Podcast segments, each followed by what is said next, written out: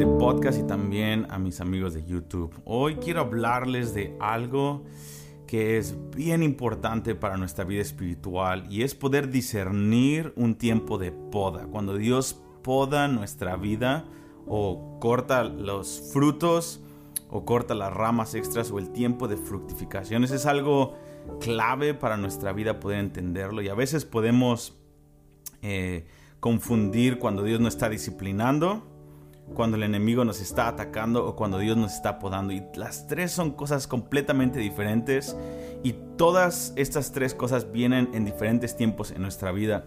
Y quiero que podamos diferenciar específicamente con lo que Jesucristo le dijo a los apóstoles en el tiempo de transición que ellos estaban viviendo. Eh, los apóstoles en Juan capítulo 13 al 17, ellos están en un tiempo de transición en donde están a punto de eh, entregar al Señor Jesucristo. Y Jesucristo sabe y Él se relaciona con ellos de acuerdo a su destino final y se relaciona con ellos no, no de acuerdo a la traición que van a tener y al tiempo de, debilidad que ellos iban a tener, porque Jesucristo ya sabía que iban a ser débiles, sino que Jesucristo se relaciona con ellos de acuerdo al llamado apostólico que Él sabía que tenían. Entonces, los apóstoles en estos capítulos del 13 al 17 de Juan están a punto de entrar a una transición de la noche amarga en donde ellos traicionan al Señor Jesús, donde Jesucristo el Mesías muere y parece que sus esperanzas se acaban completamente, pero Jesucristo está va a tratar con ellos para después darles las llaves del reino y poder soltar el Pentecostés y todo el libro de Hechos. Jesucristo sabe que ellos no pueden, pero Jesucristo sabe la capacidad que el Espíritu Santo tendría a través de ellos, pero ellos tenían que ser libres de ellos mismos, ellos tenían que pasar por esa noche oscura para poder ser libres de sus propias fuerzas, de su independencia de Dios y de pensar de que ellos podían lograr los propósitos de Dios en su carne. Es una gran enseñanza que tenemos aquí en, esta última semana de vida del Señor Jesús. Entonces en Juan capítulo 15 eh, podemos ver algo que Jesucristo dice, dice, yo soy la vid verdadera y mi Padre es el labrador. Todo pámpano, o sea, rama, que en mí no lleva fruto, lo quitará. Y todo aquel que lleva fruto, lo limpiará para que lleve más fruto o lo podará. Entonces, hay tres cosas que tenemos que diferenciar aquí. Número uno, y todas son, pueden pasar el mismo tiempo de transición y tenemos que discernir para poder responder de la manera correcta. Hay veces que Dios nos disciplina cuando Dios nos disciplina es porque hicimos cosas incorrectas o hubo cosas que no le agradaron, patrones de conducta, maneras en las que dirigimos o maneras en las que seguimos a líderes. Eh, Dios no solo disciplina a los líderes, sino también a nosotros que seguimos a líderes. Todos tenemos que seguir a un líder físico, aparte de Dios. Tenemos que someternos a las autoridades de aquí. Entonces cuando Dios nos corrige o nos disciplina, Él es lo que está haciendo es llevándonos a un proceso en donde Él nos lleva a, nos da convicción del Espíritu Santo, nos da convicción de pecado y nos ayuda por medio de gente a poder ver nuestros puntos ciegos y a corregir patrones que no están de acuerdo a la palabra de Dios, que tienen que ver con nuestro carácter, nuestra conducta, nuestra manera de hablar, etcétera, etcétera. Eso es, es tal vez la manera más evidente, pero hay veces que cuando entramos en tiempos de, de ser disciplinados, eh, yo te voy a decir algo, no, no pongas resistencia cuando el Señor te disciplina por medio de un amigo, de un líder o a, veces por gente que estamos dirigiendo, que nos dicen cosas que les hirieron o cosas que están mal. Siempre estemos abiertos a tiempos de corrección, pero eso pongámoslo, esa es la primera. Número dos está eh, la acusación de Satanás. Satanás tiene una narrativa en nuestra vida. Satanás quiere acusarnos una y otra vez para invalidar todo lo que Dios ha hecho, las cosas buenas, las cosas malas. Cuando Dios te corrige, Satanás viene y te dice, ya no hay vuelta atrás, este es quien tú eres, y Él te condena y te destruye. Aun cuando Dios te disciplina, Satanás va a hablar a tu vida, pero tenemos que saber que la disciplina es porque Dios nos ama y es para, que para producir santidad en nosotros, según Hebreos capítulo 12. Entonces está la acusación del enemigo. Pero al mismo tiempo también a veces Dios nos poda o Dios nos limpia. Es lo mismo, podar, pero en el, en, Él está poniendo un ejemplo de agricultura. Un árbol es impresionante cuando da frutos. Eh, ¿A quién no le gusta un fruto que un, árbol que da muchos frutos? Es increíble. Eh, las ramas eh, es, dan sombra y es impresionante. Pero si el fruto del árbol no es quitado, las ramas se caen y termina pudriéndose el fruto y ese es el límite al cual llegó el árbol. Pero el, labrador tiene que tomar el fruto porque el árbol nunca, nunca ves un árbol comiendo su propio fruto. Nosotros como ramas y Jesucristo como el árbol, nosotros nunca debemos de disfrutar el fruto para nosotros mismos. Y esto puede ser tu vida, tus finanzas, tu negocio, tu familia, muchas cosas que podemos dar fruto en una temporada buena que tuvimos con el Señor. A veces podemos pensar que el fruto va a ser para siempre, pero Dios dice, no, de hecho me caes muy bien. De hecho, te quiero ayudar y quiero llevarte a otra etapa, por lo tanto te voy a podar. Y cuando Dios nos poda o Dios corta esos frutos, no es porque Dios nos está disciplinando, no es Satanás, no es de que Él está enojado, es de que Él nos está amando. Y, y es una marca de que la temporada pasada, que la etapa pasada con Él fue fructífera y ahora es tiempo, Él nos quiere llevar a otro nivel de fruto, porque al final el que glorifica a Dios es el fruto y es para Él, no es para nosotros, el fruto es para Dios.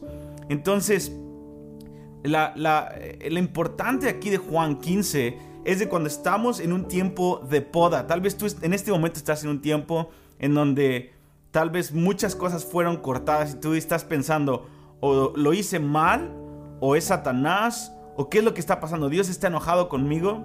Y esta es la narrativa de Satanás. Satanás te va a plantar esta mentira para tratar de invalidar la temporada pasada al decirte eres un fracaso, no lo hiciste bien, lo echaste a perder todo, Dios está enojado contigo y te va a meter, si tú crees esa mentira de Satanás en un tiempo de poda, entonces vas a dudar de la bondad de Dios y va a haber toda clase de amarguras en nuestro corazón que no necesitamos tener para la próxima etapa.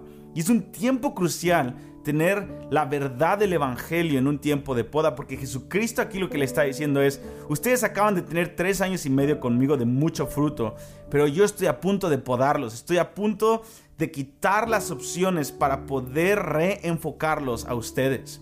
Porque va a haber un tiempo de más fruto. Jesucristo estaba pensando en el libro de los hechos. Entonces, eh, Satanás nos mete dudas acerca de Dios.